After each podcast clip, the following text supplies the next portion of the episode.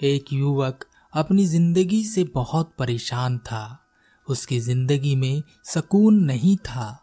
वैसे तो उसके पास लगभग सब कुछ था। पत्नी थी, बच्चा था माता पिता थे, अच्छे कपड़े और अच्छा भोजन और अच्छा जीवन भी था। फिर भी वह बेचैन रहता और सुकून ढूंढता रहता। उसे लगता कि जीवन का सुकून घूमने में है। मित्रों के साथ अलग अलग जगह पर घूमने में ही जीवन का सुकून है। एक दिन उसे एक ऐसा व्यक्ति मिला, जिसे ज़िंदगी में इधर उधर घूमने के अलावा कोई और काम ही नहीं था। उस युवक ने उस व्यक्ति से पूछा, दोस्तों के साथ इधर उधर घूमने में तुम्हें बहुत मज़ा आता होगा। तुम्हारी ज़िंदगी में तो बहुत सुकून होगा। उस व्यक्ति ने कहा, ऐसे बिना मकसद के इधर उधर घूमने में कोई सुकून नहीं है। एक घर होना चाहिए, एक परिवार होना चाहिए, कुछ ज़िम्मेदारी होनी चाहिए। ज़िंदगी का मज़ा तो तभी आता है। यूँ अकेले ज़िंदगी बिताना कितना भारी है, इसका अनुमान तुम लगा भी नहीं सकते। मेरी ज़िंदगी में कोई सुकून नहीं है। उस व्यक्ति की बात सुनकर उस युवक का वह भ्रम टूट गया। जिसमें वह सोचता था कि अकेले रहने में ही सुकून है। तब उसने एक ऐसे व्यक्ति की तलाश शुरू की जो यह कह सके कि उसकी ज़िंदगी में सुकून है। वह व्यापारी के पास गया, किसान के पास गया, मजदूर के पास गया, अधिकारी के पास गया। वह जहाँ जहाँ सोच सकता था, सबके पास गया, लेकिन उसे कहीं भी कोई भी एक भी ऐसा व्यक्ति नहीं मिला जो यह कह सके कि उसकी ज़िंदगी में सुकून है और उन्हें और कुछ नहीं चाहिए। थक हार कर उसने सोचा कि शायद राजा के जीवन में सुकून होगा। भला उसे किस चीज़ की कमी है? जो चीज़ चाहिए वही हाजिर है। यह सोचकर वह राजा के पास पहुँचा और कहा महाराज, मैं आपसे एक सवाल पूछना चाहता हूँ। अगर आप इजाज़त दे, राजा ने कहा, पूछ सकते हो। युवक ने कहा, महाराज, आपके जीवन में सुकून है।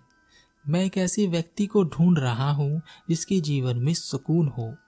और मुझे लगता है कि वह व्यक्ति आप ही हैं, क्योंकि आपको जो चाहिए वह मिल जाता है। किसी चीज़ की कमी नहीं है। आपके जीवन में जो चाहिए तुरंत हाजिर है तो क्या आपके जीवन में सुकून है? राजा यह बात सुनकर ज़ोर से हंसा और कहा, युवक, जिस सुकून को तुम ज़िंदगी में ढूंढ रहे हो, उस सुकून को तो हम भी ढूंढ रहे हैं। वैसे तो हमारे पास सब कुछ है, पर हमेशा कुछ ना कुछ कम ही रह जाता है और वह थोड़ा सा कम जीवन का सुकून लूट लेता है। और अगर तुम्हें सुकून मिल जाए तो हमें बताना। सुकून की हमें बहुत ज़रूरत है। वह युवक राजा के पास से भी निराश लौटा। उसे यह यकीन हो गया कि किसी भी मनुष्य के जीवन में कभी भी सुकून जैसी चीज़ नहीं हो सकती।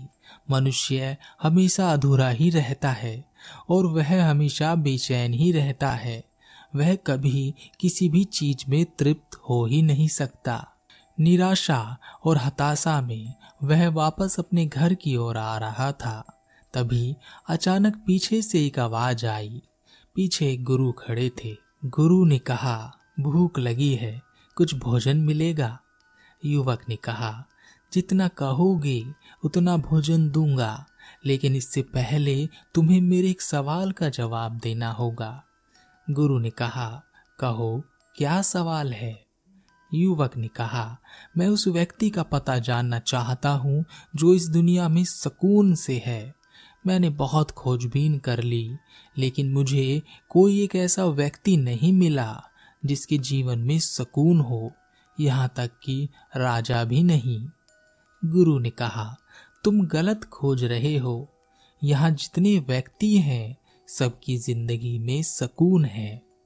युवक ने कहा क्या कह रहे हो आप?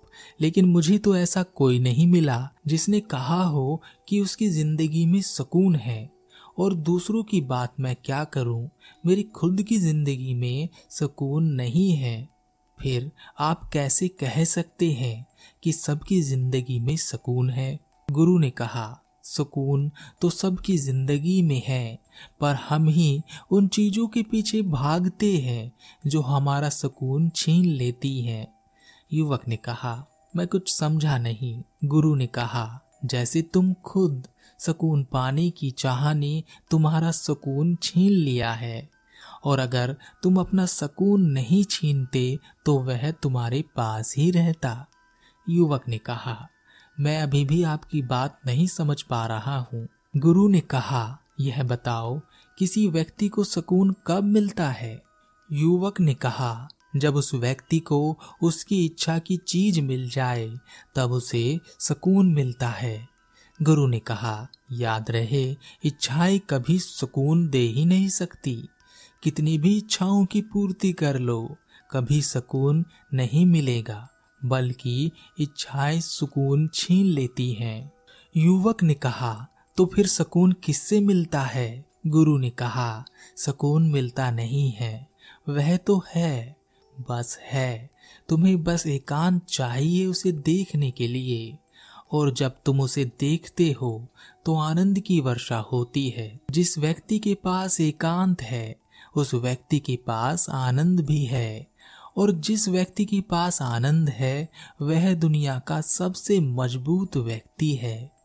ऐसा व्यक्ति किसी भी स्थिति में, चाहे वह किसी भी दुख में हो सुख में हो, चाहे कुछ भी कर रहा हो, चाहे वह मृत्यु को ही प्राप्त क्यों ना हो रहा हो, अपने आनंद से, अपनी सुकून से कभी जुदा नहीं होता।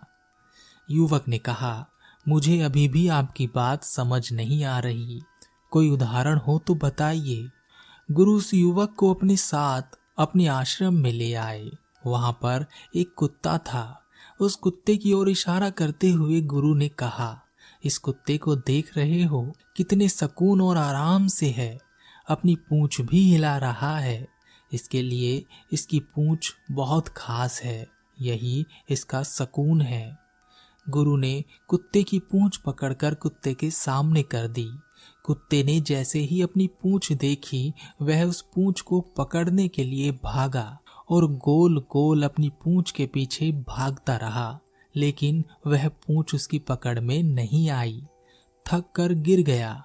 फिर कुछ होश आया और फिर से अपनी पूंछ पकड़ने के लिए भागा। वह कुत्ता परेशान हो रहा था। गुरु ने कहा, देखा तुमने, हमारे पास भी सुकून ऐसे ही रहता है, जैसे कुत्ते की पूंछ। लेकिन हम सुकून ढूँढने के लिए ऐसे भागते रहते हैं जैसे यह कुत्ता भाग रहा है। जो मिला हुआ ही है, उसी को ढूंढते रहते हैं। युवक ने कहा, आपकी बात मुझे कुछ समझ आ रही है, लेकिन अभी भी मैं स्पष्ट नहीं हो पा रहा हूँ। मुझे मेरा सुकून दिखाइए तो मैं कुछ समझ सकूँ। गुरु उस युवक को नदी किनारे ले गए, एकांत में ले गए। वहाँ कोई नहीं था। घने पेड़ों से घिरा नदी का किनारा था। वहाँ जाकर गुरु एक पेड़ के नीचे आँख बंद कर ध्यान में बैठ गए। युवक ने सोचा, शायद गुरु कोई चमत्कार करने वाले हैं, इसलिए ध्यान में बैठे हैं। और वह भी चुपचाप वहाँ खड़ा रहा। बहुत देर हो गई, लेकिन कुछ हुआ ही नहीं। अब वह युवक बेचैन हो रहा था। उसने गुरु से कहा आप करना क्या चाहते हैं? आँख बंद कर बैठे हैं। मुझे यहाँ क्यों लाए हैं?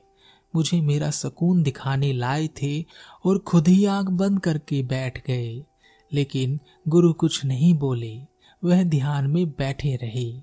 युवक बड़बड़ाता रहा। कुछ न कुछ कहता रहा। इधर से उधर टहलता रहा। इस आस में कि गुरु अभी उठेंगे और उसके सवाल का जवाब देंगे। बहुत देर हो गई और अब वह थक गया था। उसे प्यास लग रही थी और उसने नदी का पानी पिया। उसके बाद वह वहीं नदी किनारे एक पेड़ के नीचे चादर बिछाकर आकाश की ओर मुँह कर लेट गया। उसने सुकून मिलने की आशा छोड़ दी। धीरे धीरे उसे कुछ आवाज़ें आने लगी। जंगल की आवाज़, जानवरों की आवाज़, पक्षियों की आवाज़ पानी बहने की आवाज़, ठंडी सी हवा जो उसे छू रही थी, उसे बड़ा सुकून मिला और वह आनंद में खो गया। इसी आनंद में उसकी आँख लग गई और वह सो गया। जब वह उठा तो उसने देखा गुरु उसके पास ही खड़े हुए हैं। उठते ही युवक ने गुरु से कहा, आपने मुझे मेरा सुकून नहीं दिखाया। इतनी देर से मैं यहाँ परेशान हो रहा हूँ। गुरु ने कहा, परेशान तो तुम अब हो रहे हो। परेशान होने से पहले क्या तुमने सुकून महसूस नहीं किया? आनंद की प्राप्ति नहीं की? युवक ने कहा हाँ जब मैं लेटा था, तब मैंने बहुत सुकून महसूस किया। आनंद भी आया। गुरु ने कहा, यही तो सुकून है, लेकिन तुमने जो सुकून महसूस किया, वह बाहर की ओर था। बाहर एकांत था। अच्छा मौसम था। तुम थक गए थे। तुम्हारा मन थक गया था। वह ज़्यादा सोचना नहीं चाहता था। इसलिए तुमने उस आनंद को भी महसूस किया जो एकांत में आता है। लेकिन जैसे ही तुम जागे, तब तुम्हारे मन ने फिर से सवाल खड़े किए और तुम उस सुकून और आनंद को भूल गए जो तुम्हें मिले हुए ही है। युवक ने कहा, आप ठीक कहते हैं। मैंने अपने सुकून को पहचाना है जाना है सुकून क्या होता है आनंद क्या होता है। लेकिन क्या इसके लिए मैं घर बार छोड़ दूँ, काम छोड़ दूँ और नदी के किनारे पर आकर बैठा रहूँ? इससे तो जीवन नहीं चलेगा और मुझे सुकून नहीं मिल पाएगा गुरु ने कहा। जिस सुकून और आनंद की अनुभूति तुमने की है वह तो क्षण भंगुर है। बाहर की ओर है, बाहर की परिस्थितियों पर निर्भर करती है। यही एकांत तुम्हें अपने भीतर उतारना है और उस एकांत में अपने मन को सुनना है। उसके बाद तुम कहीं भी रहो, किसी भी भीड़ में, किसी भी दुनिया में, किसी भी संसार में कुछ भी करते हुए हमेशा एकांत में ही रहोगे, सकून में ही रहोगे, आनंद में ही रहोगे और तब जो तुम करना चाहोगे, अवश्य कर पाओगे, क्योंकि जिस काम में आनंद होता है, सकून होता है, एकांत में ध्यान से जो काम किया जाता है, वह हमेशा सफल होता है। युवक ने कहा, भीतर के एकांत में कैसे उतरा जाता है?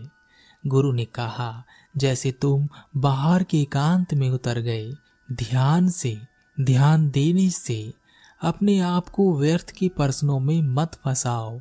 स्वतंत्र रहने दो। बाहर से आती और अंदर से जाती सांसों को महसूस करो।